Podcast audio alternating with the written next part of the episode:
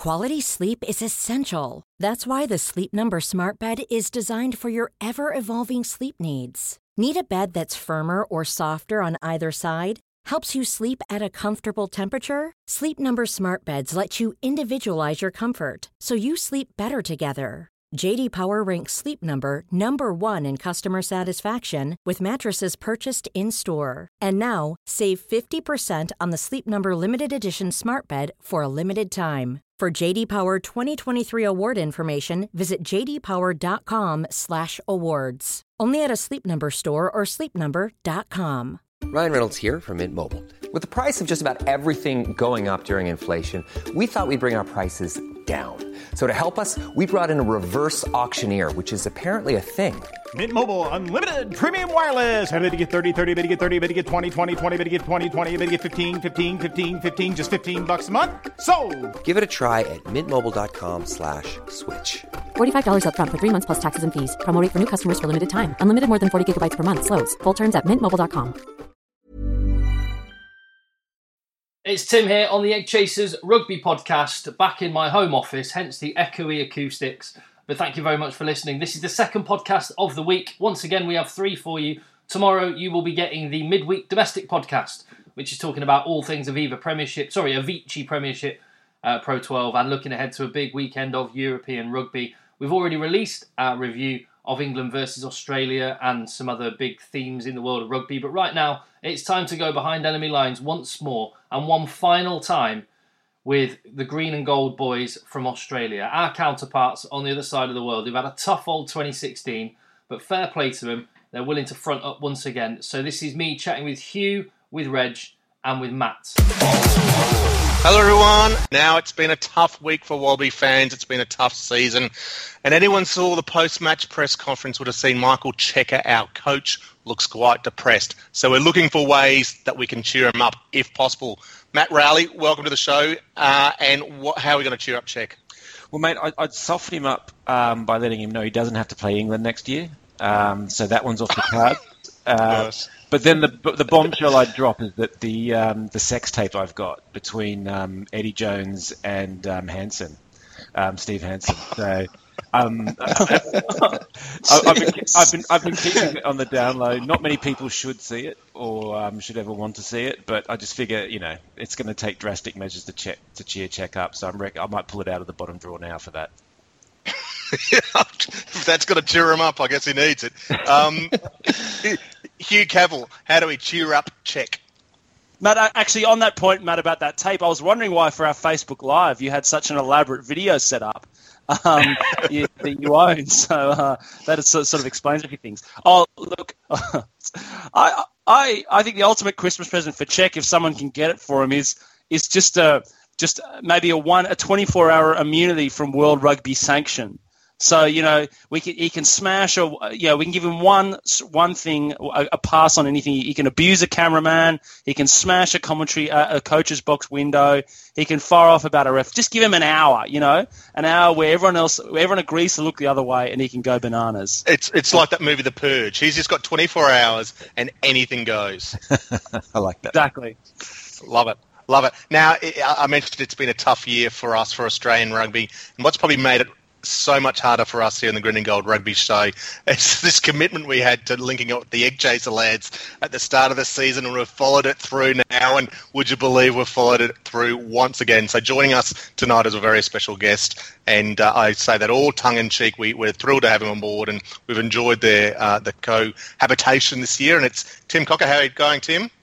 Very well. We've enjoyed it as well, and what honour you guys have got, because I would have imagined maybe there would have been some internet problem or technical hitch to have prevented me from coming on, but no, fair play, good on you.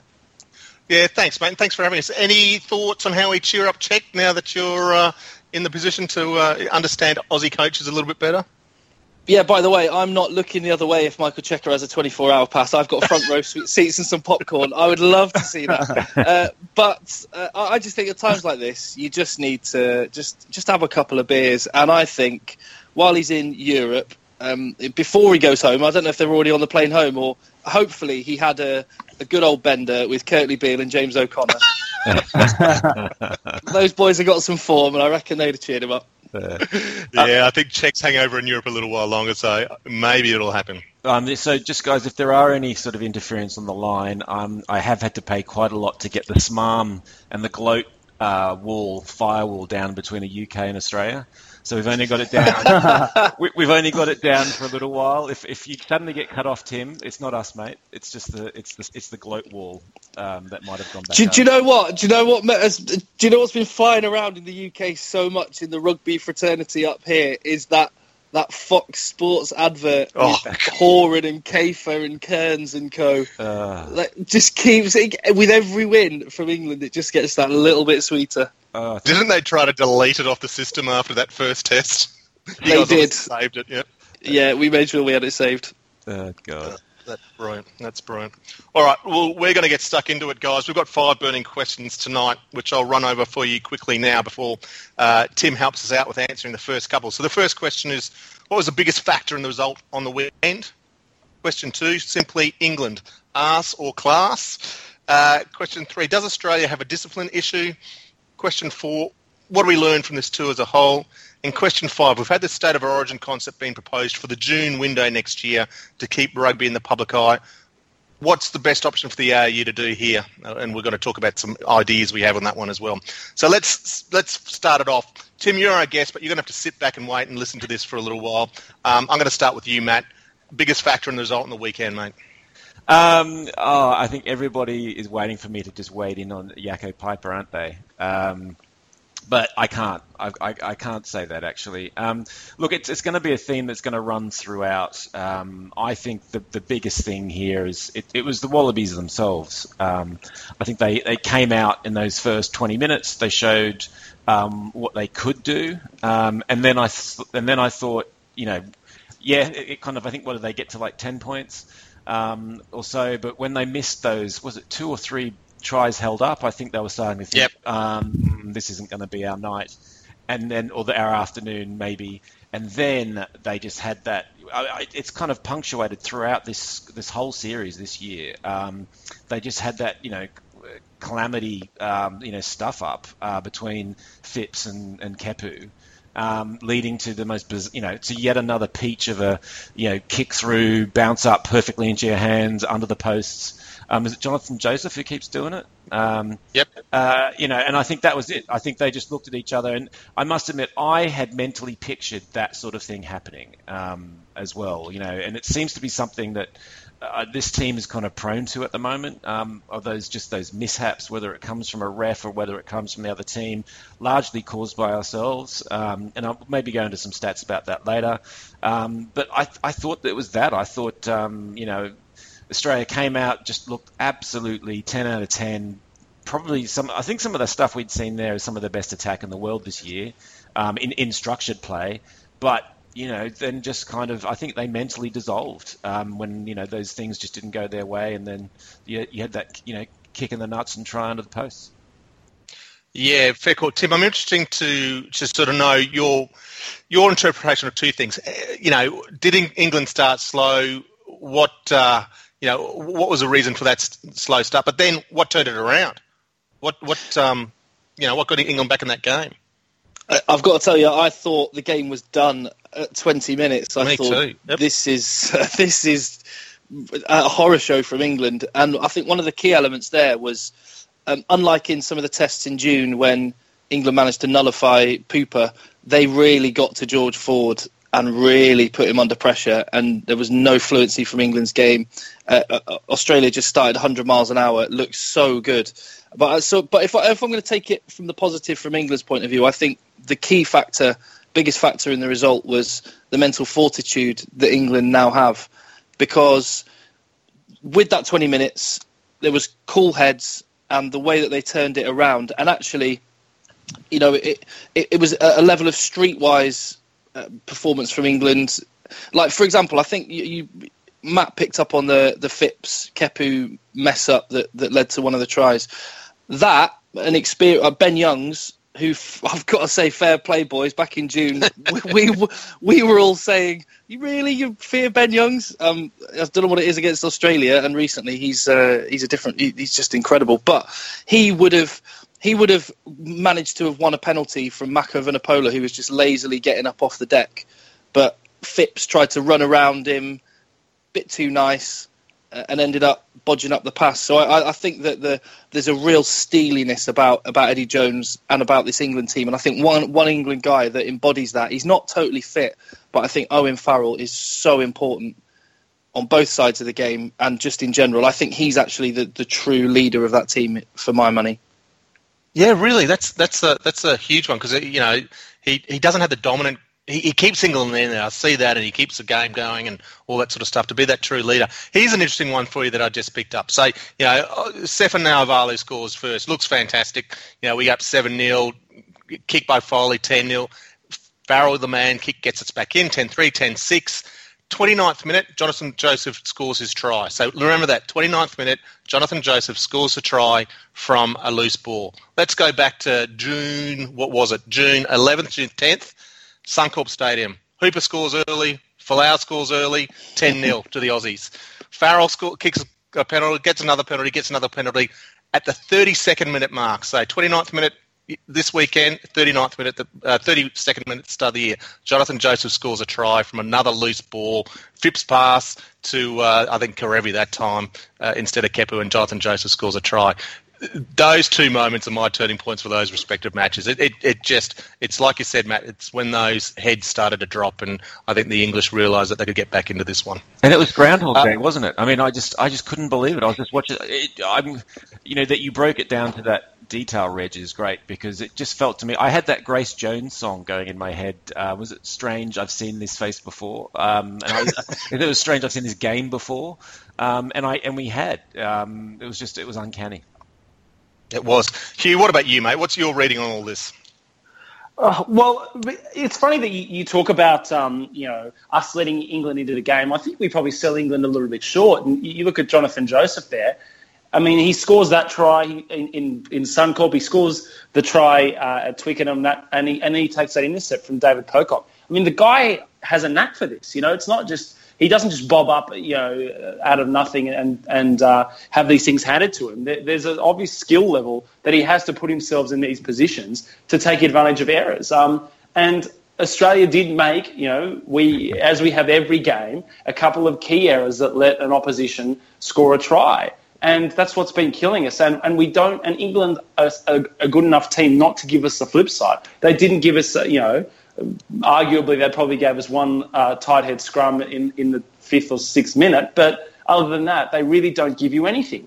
And so the little shred of possession that you have and the few opportunities that you have, you've got to bank them. You've got to score those tries. And as much as we came away with points, most times we went into the England 22 in those first 30 minutes. You felt like when Folau knocked that ball on. When Kundrani got held up, when Kepu got held up, it just felt like we needed to score those tries. And instead of being 10-0, it's 14-0, it's 17-0. And all of a sudden, that's when the game starts to become, starts to get away from England. And that's where we can really gain that confidence that we've been lacking. So I think you've just got to give full credit, to England. 4 games we've played against them. It's you've got to admit it. They're just a better team. They're just a better team than us. And it came through in that second half where that mental fortitude that Tim spoke about just kicked in. They had confidence in everything they did. They trusted their systems. They got into the game and they took advantage of every single opportunity that we gave them. So, depressing. Yeah, that was a factor. But just, I think, Matt says it's the Wallabies. I say it's England. No, I'm not taking all that graciousness, Hugh. Well, you can do that. I'm not gonna go with that. So basically, saying Jonathan Joseph is like the error whisperer. So he kind of, he kind of whispers into Phipps' ear, gets inside his head, makes him make the error. I think Jonathan Joseph looks like that annoying kid that used to play with the under-10s. He was always some winger. He was always kicking the ball through and just using his raw pace to burn the rest of us off. To be fair, sorry, guys. I just got to congratulate you. I think we've gone through 10 minutes of this podcast and you haven't mentioned a TMO, a knock on, a forward pass. Well done. That's coming, don't worry. We just wait till you leave. We just wait till you leave, Tim, and that's when we don't want anyone holding us back on that. What about you, Reg? What do you reckon, mate? Mate, I can't. I think it's almost been summed up there, and I'll get to a second point. Almost been summed up there already. I can't believe. I mean, there was times I was watching that first half an hour, and I, you know, there was no way we were going to lose that game. And in fact, I thought we would run away with it. As you said earlier, the clinical nature of our attack early, Naivalu just looks superb. You know, any time that we found space regularly, he showed his speed, that great finish of his own. But as we have all year, we've struggled to finish, haven't we? And we're in position so often. And you say we got held up and the disallowed Kurandrani try from the Pocock tackle and so on, but we just don't have that ability to finish. And whatever England did, the difference between... Hey, I'm Ryan Reynolds. Recently, I asked Mint Mobile's legal team if big wireless companies are allowed to raise prices due to inflation. They said yes. And then when I asked if raising prices technically violates those onerous two-year contracts, they said, what the f*** are you talking about, you insane Hollywood ass f- So to recap, we're cutting the price of Mint Unlimited from $30 a month to just $15 a month. Give it a try at mintmobile.com/switch. $45 up front for 3 months plus taxes and fees. Promo rate for new customers for limited time. Unlimited more than 40 gigabytes per month. Slows full terms at mintmobile.com. Hiring for your small business? If you're not looking for professionals on LinkedIn, you're looking in the wrong place. That's like looking for your car keys in a fish tank. LinkedIn helps you hire professionals you can't find anywhere else, even those who aren't actively searching for a new job but might be open to the perfect role. In a given month, over 70% of LinkedIn users don't even visit other leading job sites. So start looking in the right place. With LinkedIn, you can hire professionals like a professional. Post your free job on linkedin.com/people today. That Australia first half hour and Australia in the second half was just monumental. And to England's complete credit, they just ramped it up big time. But what I was going to say, what impresses me, maybe this is getting into the second question. Maybe I'll hold off on that point for the time being because it's probably relevant to that. But it's just, I don't know what happened. You know, normally Cheika, I would have thought, is the type of guy. I've never sat in one of his halftime conversations, obviously, but I would have thought he would be the one that would get them spurred up, get them ready for that second half again, because that second half was pretty insipid, and England controlled it from the kickoff, and that's when Youngs really stood up. His sort of box kicking and his guiding that team around was just superb. Yeah, he was brilliant. But yeah, I think that takes us in the second one, mate. Yeah. So the second question is England arsehole class, and Tim, you know, this one I will throw straight to you, mate. Stand up for your team. 14 wins, unbeaten in a calendar year, I think speaks for itself. There will be people that will say, oh, well, you've not played New Zealand, but we have played Australia 4 times, 3 of those in Australia, of course. So, do you know what? I am feeling very good as an England rugby fan, but I also think we need to throw congratulations at Australia because you're record breakers this year as well. Well done. I heard this. All right, break it for us, mate. What was it? The most defeats of any international team in a calendar year. Ever by anyone, apparently. 9. Holy hell! And the most points conceded by an international team in a calendar year. Wow! So look, congratulations, guys. I don't think the sex tape's going to do it anymore. I don't. I didn't realise. Let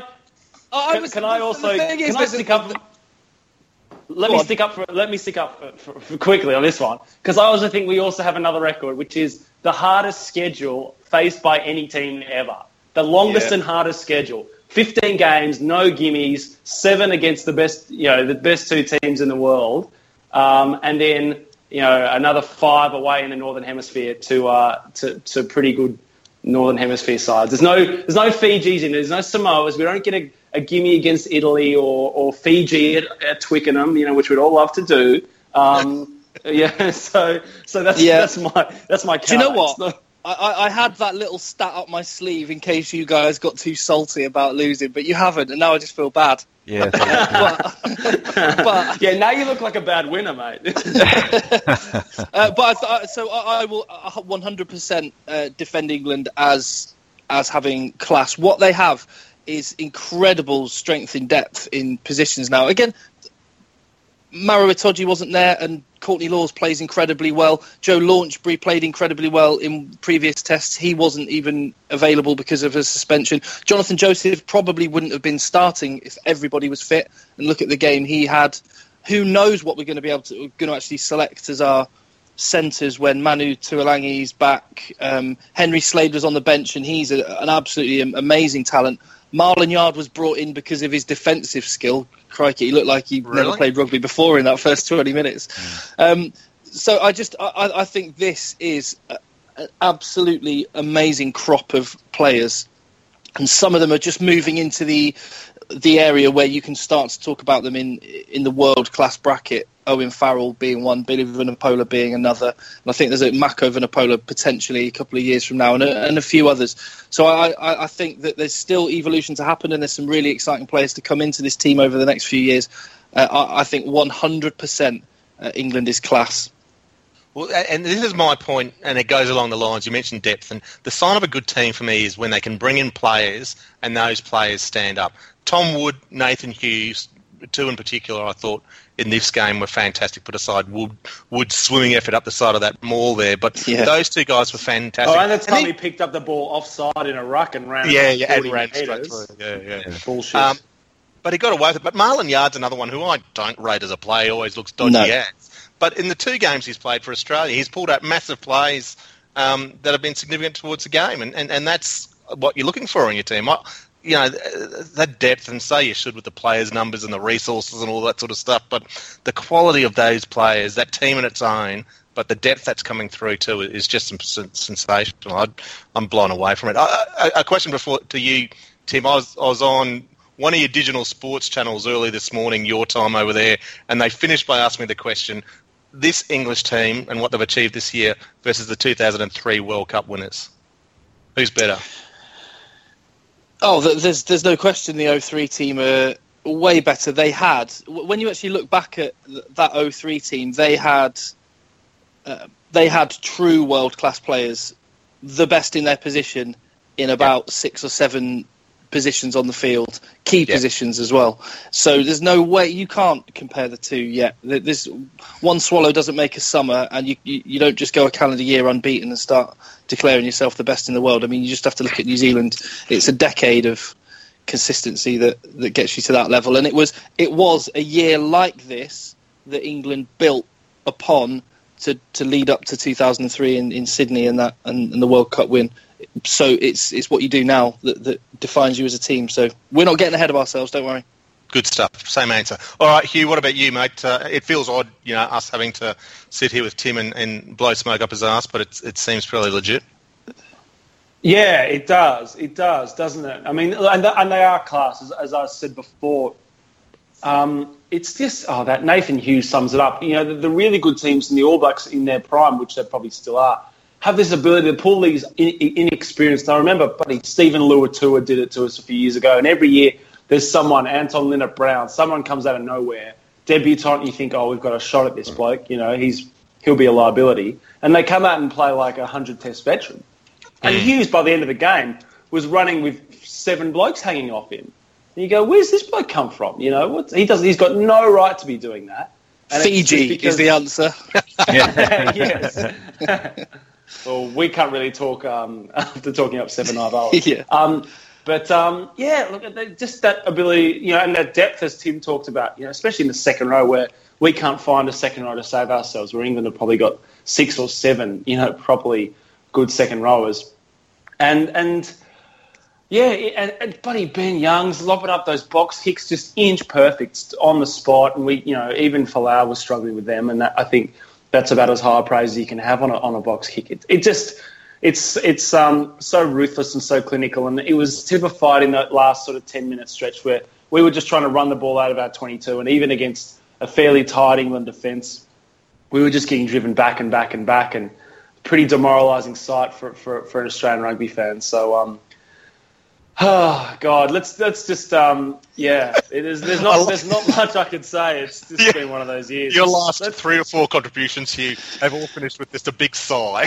Yes. Hugh, someone take Hugh's shoelaces off him. He's already in the cell. We can't. We don't hold the ashes. I mean, we can. I'm trying to think of a recent sporting success over sevens. I mean, I think the sevens. The women's sevens. Can we talk about that still? I think I've been holding on to that for about 7 months now. So yes, finally. Well, look. Let me come out swinging then. Yeah, come on, Matt. You guys are just going to roll over and tickle their tummies. No, look, first of all, look, I thought, England... And actually, I was listening to your guys' podcast, Tim. Was it just today, I think? I think even you guys, when you went through that game, and Phil, who's obviously the most balanced rugby pundit any of us know, basically went through the litany of calls and events that broke your way. And it was... And then it was like, so you guys went through that and went, oh, yeah, and there was that penalty and there was that forward pass and there was that thing he missed and da-da-da-da-da. And, but then we played so well. And so, look, I think it was both. I think you did play really, really well. But Australia, if you look over those four tests, it's the same thing that keeps happening. And so I can't just feel that, I don't think there's some massive ref conspiracy. Jaco Peyper is a hometown ref. He always has been. I mean, the cognitive dissonance when he watches that pass go forward, sticks his hand out, is about to call it, and then goes, obviously something in his head goes, oh, no, I just won't. Because his natural thing was, that's clearly a forward pass like everyone else in the stadium saw, but then didn't call it. But, the reason why Phipps didn't milk the penalties, I think he thought he had it. I mean, he had Vunipola literally sat up in his way. Yeah. I mean, it was the most ridiculous thing. The Tom Wood swimming down the side, that was the very definition of swimming down the side of a ruck. I mean, all those things. But at the end of the day, I take this up a level. So I think, you got a few bounces your way in the match, but I think are England world class? Yes, I think they are. But the one thing I want to temper back is in what style of team they are. And this comes back to, for example, when we have these conversations with you guys and you say, people are saying, oh, yes, for example, Farrell is the guy who played on the weekend, whose name I'm just blanking on for a second, who played 10 for you. George Ford. They're great 10s. They're not in Australia's in a Southern Hemisphere idea of 10. They control a game like an English 10 might. Largely through kicking, maybe through some good defence. I understand Ford apparently at club level has shown a bit more. I still haven't seen it at international level, and I haven't seen it from Farrell either. But they do what's great, and I think what Eddie has done, and I think, again, you guys had this other conversation of, well, why is it that Eddie's managed to get this out of these players? I can tell you exactly why it is because Eddie Jones knows exactly what he feared the most from an England team. And he put that together with knowing how to coach or at least consult towards a Springbok team that won a World Cup. He put those two things together, and that's the team you're looking at. I actually think it's quite limited in a number of ways, but what it's good at, and you saw it on the weekend. I mean, how the hell did they turn that match around? And I can tell you what it was. It was Young's boot, a good chase, and basically and some good defence and putting the pressure back on. I saw almost nothing else to make me think that this team has a whole lot more. But don't get me wrong. You get those things right, and you'll probably beat 8 out of 10 international teams. And I think that's what we saw. It'll put pressure on. It'll cause mistakes. And we know this Australian team is fragile at the moment, and they'll crumble underneath it. So, look, I guess in a way, I'm giving you a roundabout compliment is, yes, I do think they're class. I just think we probably need to temper it just a little bit in that, and from the little I know of what's coming through on the bench, I don't see anyone who then blows my mind in terms of, wow, that's going to really suddenly turn England into this, expansive, phase play attacking team. Not that they necessarily want to be. I don't think Eddie wants to take them there, and I think he's been quite candid in that he thinks the players are quite limited. He said it to all any journo who'll listen. I think these guys are limited, but what he does know is that he can use what you guys do really well to beat the crap out of us at the moment. He called it rope-a-dope, and that's exactly what it was. So anyway, that's. I would just counter that slightly by saying I agree with a lot of what you're saying. Anthony Watson, I do think, could be potentially one of the best finishers in world rugby on the wing. So I would definitely watch out for him coming back. But New Zealand, they kick more than any other international team and have done. And there's nothing limited about playing rugby in the right part of the field. And I think that, particularly in the second half, when you were only because of the missed kick, you were 9 points down. and you were still trying to run from inside your 22 with 63 minutes on the clock. I was scratching my head going, what are they doing? They're expending so much energy in the wrong area of the field. So yeah. I just think there's a sort of quite a bit of a rugby intellect about this England team. They're quite smart in the things that they do, and that's very much like New Zealand. But I think what you're saying, actually, and what you gave a great example of there is, and they're playing against, and Jones has said it since before he landed in Australia, we're going to play rope-a-dope, because the intellect that England's showing, which I don't think it's actually brain surgery, right? Play in the right end of the field is exactly what the Wallabies don't have.